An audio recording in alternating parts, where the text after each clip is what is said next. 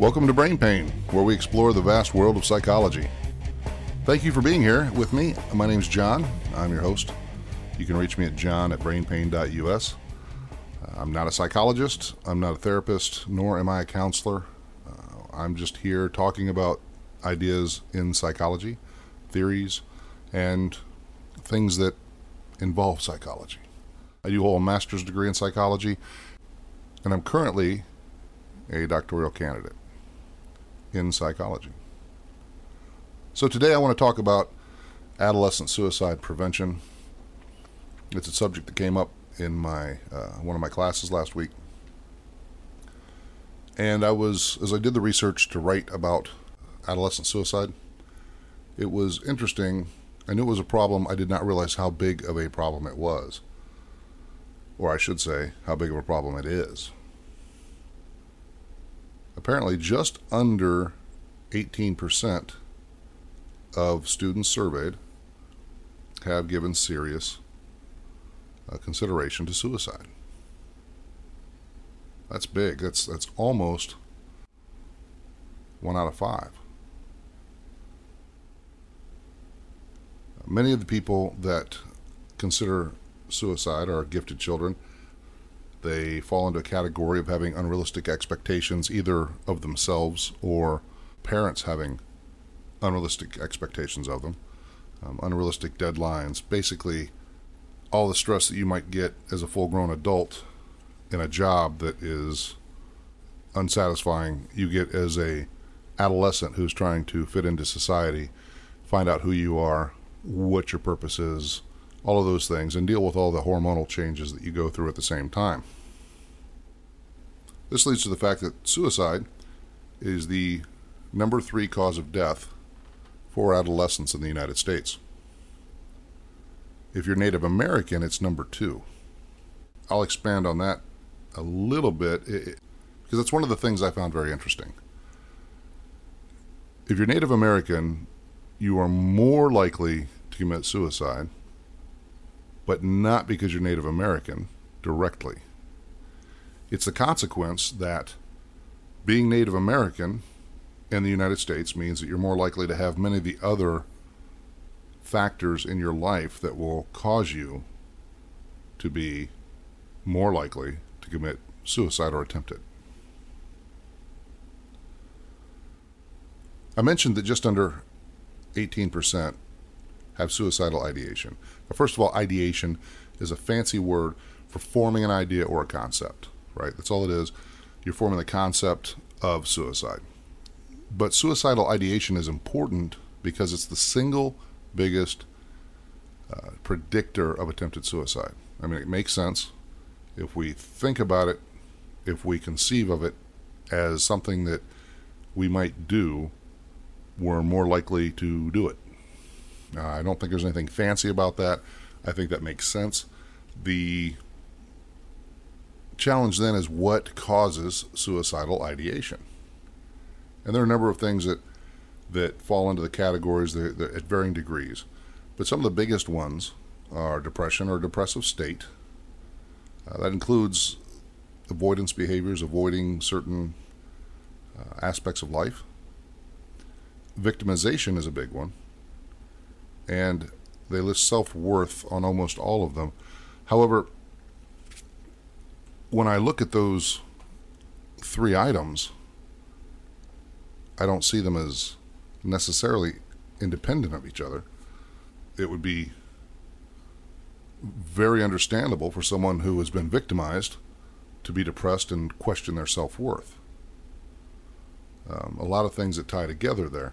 And I understand why they break it out, because just because someone's not being victimized doesn't mean that they don't have self-worth issues or that they don't have depression. Depression's a whole, again, other conversation, but you can have depression from within, basically meaning there's chemical issues, there's things that your body is doing that make you predisposed to be depressed. But there's also life or your interactions with society that can cause you to be depressed. Again, like victimization, like the loss of loved ones. We've seen very publicly victims of bullying commit suicide, which is a horrible thing. And that's why there's a big anti-bullying push to protect children from becoming a victim and therefore having these suicidal ideations. But that whole concept of self-worth or self-esteem is something I think that, in my opinion, our society is undermining. And I think it's a combination of a number of things personally. This is not based on any studies. It's just observation on my point, and it is completely my perception. I think that we becoming more and more isolated through the use of technology, and not that technology is bad. I think it has its place, and it definitely can improve people's lives. But sitting in a room alone, connected to a video game where you can talk to other people, gives you the illusion of social activity. But we know that there's a definite difference between talking to someone on a phone or over the internet and sitting in someone's presence and having a conversation. There is a difference in the interactions. There is a difference when we see body language, when we are in the presence of other people physically. And I think that people are tricked into this false idea of a life, and when you're feeling bad or you just have a bad day, it's real easy for someone on the internet to simply go talk to someone else if they don't want to deal with you having a bad day. Not that it's impossible for someone you actually sit down with to do that, but it's more likely if you are taking the time out of your day to sit down with someone on a regular basis, once a month, once a day, once a week, once a year, whatever, and you enjoy each other's company, that if you're having a bad day, it's more likely that person's going to be supportive, and you're going to have a sense of connectedness to that individual, and that individual will have a sense of connectedness to you. And that's important, because one of the things that is a preventer of suicidal ideation is connectedness to family or friends, and even school social groups. That comes from a study. Actually, it comes from several studies.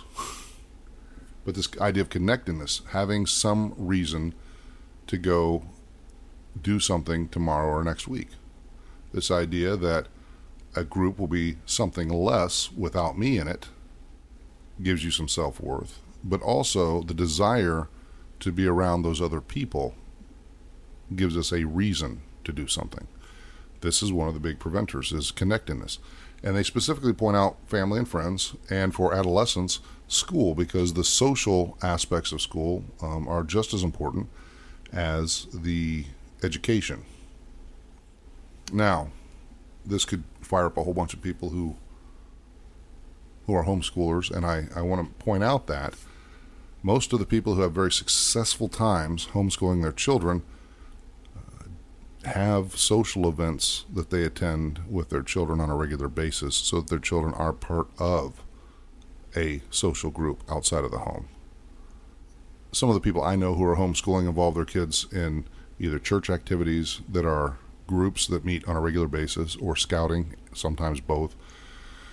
There are homeschool sports teams in the greater Cincinnati area, and I'm sure there are those in others as well.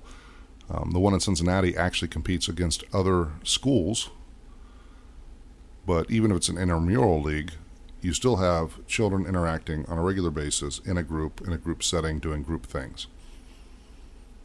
These are things that we have always had as, culturally, we're always part of society.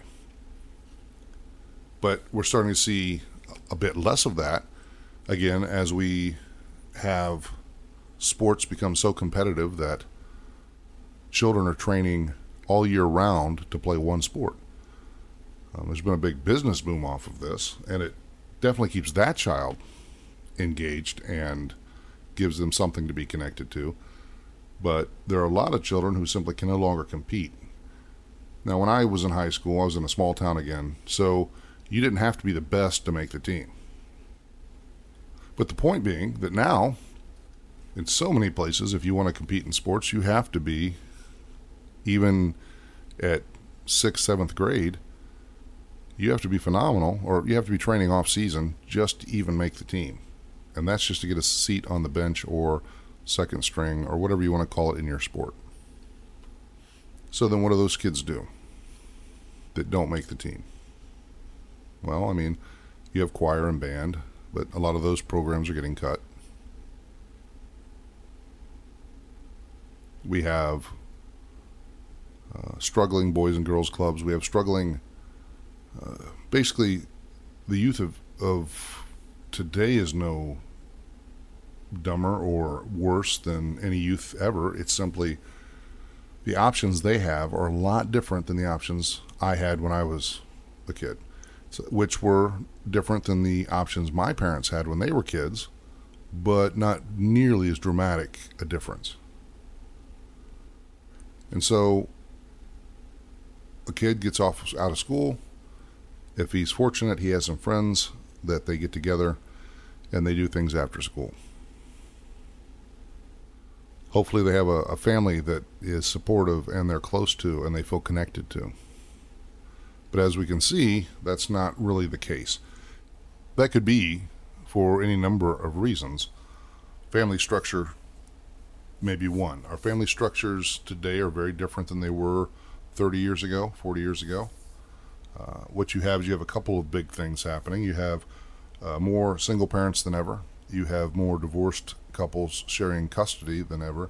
And you have more adults taking care of adult parents while also trying to raise their children. All of this can combine to change how connected children typically feel to the child who maybe has two parents, a stay-at-home parent. The ability to feel connected to the family and the way you achieve that has to change with the structure of your family, the adaptation to the situation as it is. If you have a single parent who's working two jobs, that's going to become very challenging for that single parent to have enough time for the kids, sleep, and possibly, who knows, a social life for themselves. Just as trying to take care of an elderly parent while trying to raise your kids, that challenges you may have with an elderly parent can in turn also alienate the child that, whether they're conscious of it or not, may feel that they're being neglected for their grandparents. Combine that with technology and social media. I do not think either in and of itself is bad. I think it simply is a tool. The problems we run into is how people use these tools. I do not think, in my humble opinion, that a child playing video games 12 hours a day, 7 days a week is a good idea. I don't think that all of your social interaction being on the internet for anyone is a good idea, as previously stated. These are things that distance us from other human beings. They make us have less empathy, and therefore we become less connected. That's my opinion.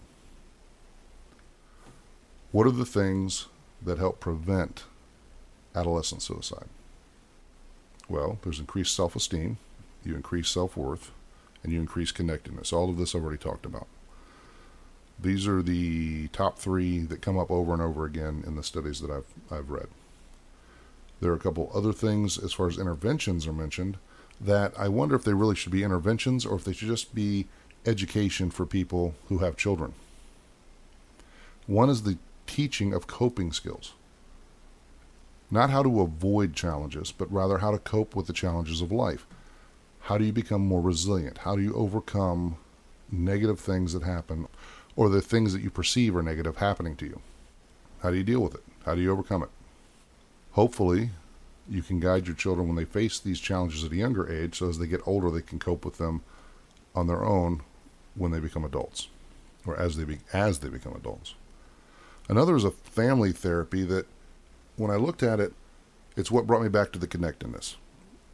There's a few variations of it, but basically the family as a family has 5 tasks or 4 tasks, depending on the therapy. And each task is designed to create a new connectedness to the family as a unit. And this is also used with non-traditional family units, but the whole idea is to get the family connected. And I think that's great. But it made me stop and think, why are we needing to do this to teach the family how to be a family? Well, it's because, again, when you are raised in a fast-paced modern society and you get caught up in the latest phones, and literally, if you walk around, if you take a minute to put your phone in your pocket and walk around just looking without looking at your phone, and just appreciate how many people walk past each other without seeing each other every day. I live in a very urban area in Houston, Texas, and it's amazing to watch. And yet we feel that that's a need, and we feel the need to be connected in that way, but it's really a false sense of connection that really lacks substance. Again, the phone itself is a tool. Nothing wrong with it. It's how we use the tool. That's how we use the tool. So, again, all these things increase self-esteem, increase self-worth, increase connectedness. These were all things that I was fortunate enough to have parents who, not through any intervention, it's just the way they were parents. These are the things they tried to do. But they tried to do it by helping me develop coping skills, helping me to find the worth in working towards the things that I wanted to work towards. And work was probably the key word there. You want something, you can do it if you're willing to do the work. That was how it was always presented to me. That teaches you to cope, because sometimes you will fail. Sometimes you will not reach your goal. And if you have loving parents there to help you deal with that and show you that, hey, that's not the end of the world.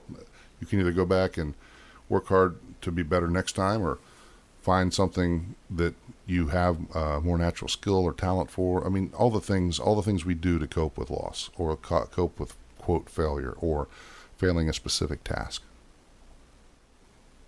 So what are my takeaways today? Well, adolescent suicide is a big deal.